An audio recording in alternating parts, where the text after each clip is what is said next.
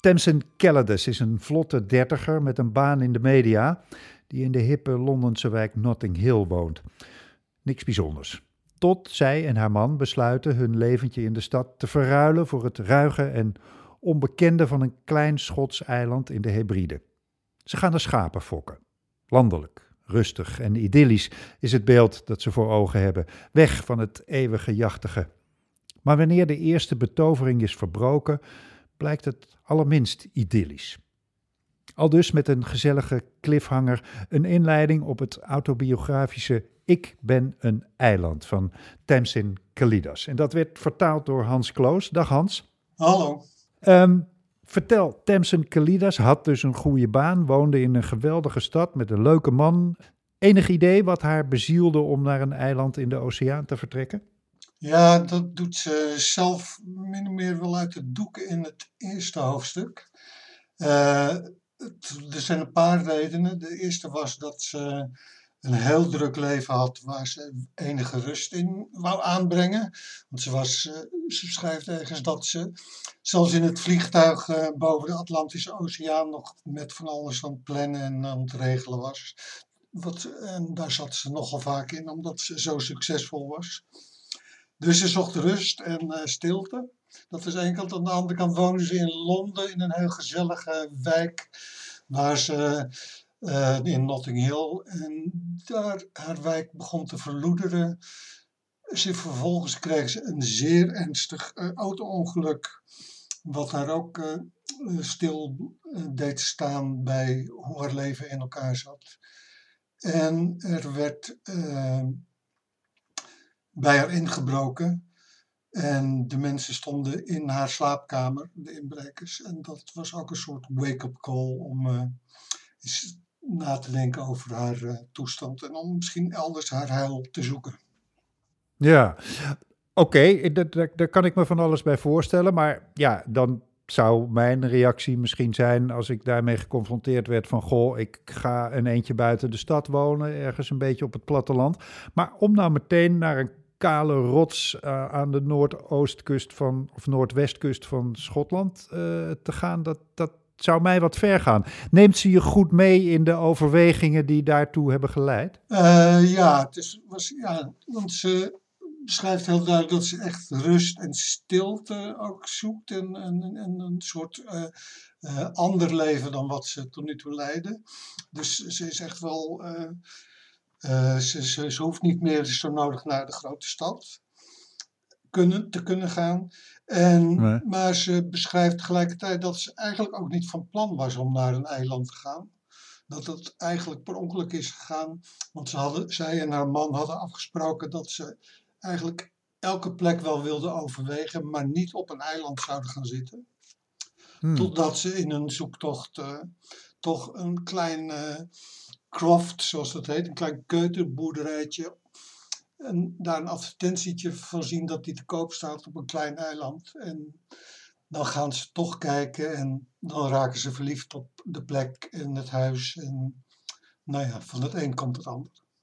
Ja, ja en van, van het een komt vooral, denk ik dan, een confrontatie tussen een misschien wel overgeromantiseerde droom en de werkelijkheid, of niet? Ja, ja dat, zo, dat is wel een, een kort samengevat inderdaad wat er aan de hand is. Uh, ze heeft een... Uh, ja, ze heeft een heel idyllisch beeld. Soms ook, zou je kunnen zeggen, een naïef beeld van uh, hoe, hoe, het leven op dat eiland zal zijn. En ze komt onder andere tot de ontdekking dat het een heel gedoe is om het vervallen huis goed op te knappen. Maar ook dat uh, de eilandbewoners en de gemeenschap van het eiland, er wonen amper 200 mensen op dat eiland. Dus dat is een uh, vrij hechte gemeenschap met zijn eigen oude tradities en uh, verbanden, waar je als buitenstaander niet zo makkelijk tussen komt. Zeker als je ook nog Engels bent en de Schotten Zeker de hmm. traditionele Schotten zijn nou niet direct uh, heel blij met uh, Engelsen. Die herinneren zich nog goed wat uh, de Engelse overheersers hen hebben, hun voorouders hebben aangedaan. Dus dat, dat, dat soort dingen spelen ook nog allemaal mee. Ja. En dat, uh, Nou ja, dat komt ze keer op keer tegen. Ja, en, en dat, dat zijn op zich misschien nog wel een beetje voorspelbare dingen, maar, dat, maar er, gaat, er treedt ook gewoon uh, de wet van Murphy uh, in werking, hè? Ik geloof ja, dat, dat, dat, dat, kun je wel stellen, ja, want de, de, de droom die verandert echt in een, nachtmerrie. Dus is, krijgt ze die, laat zeggen, de tegenwerking van het eiland en, en de, de problemen, de praktische problemen. Maar er komt nog bij dat ze op een gegeven moment breekt één hand. Uh, en die breuk wordt door de medici uh, veronachtzaamd. Die stellen verkeerde diagnose. En vervolgens wordt er nog een keertje een verkeerde behandeling op losgelaten. Ehm, ze probeert met haar man al een tijdje kinderen te krijgen. En dat is ook een ontzettend gedoe. En uh, ondertussen blijkt naderhand dat haar man andere dingen doet terwijl zij een kind dan probeert is te krijgen, om het maar wat eufemistisch uit te drukken. We kunnen ons er iets bij voorstellen, ja. En nou ja, zo stapelt. Uiteindelijk leidt dat zelfs tot een scheiding. En hm.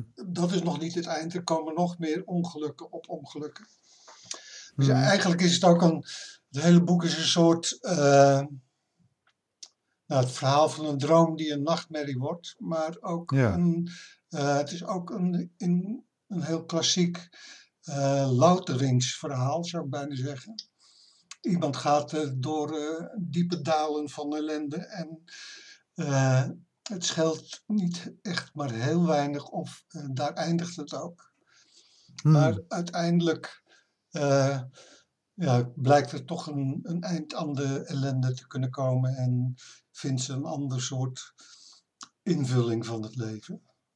Ja, ja, nou dat, dat gaan we niet verklappen, hoe dat, hoe dat uh, uiteindelijk toch nog weer een heel klein beetje dan misschien, of misschien zelfs wel helemaal goed komt. Dat weet ik ook niet, maar dat, dat wil ik nu ook niet weten. Um, ik wil wel nog even weten, want ja, zo'n opeenstapeling van ellende, waarvan je misschien ook voor een deel uh, dingen wel kan voorzien. Tenminste, ik denk, ja, als je op zo'n rots gaat zitten, natuurlijk is dat niet zo makkelijk. Maar dat kan ook heel uh, larmoyant worden en, en too much. En uh, waarom is het toch een goed boek geworden?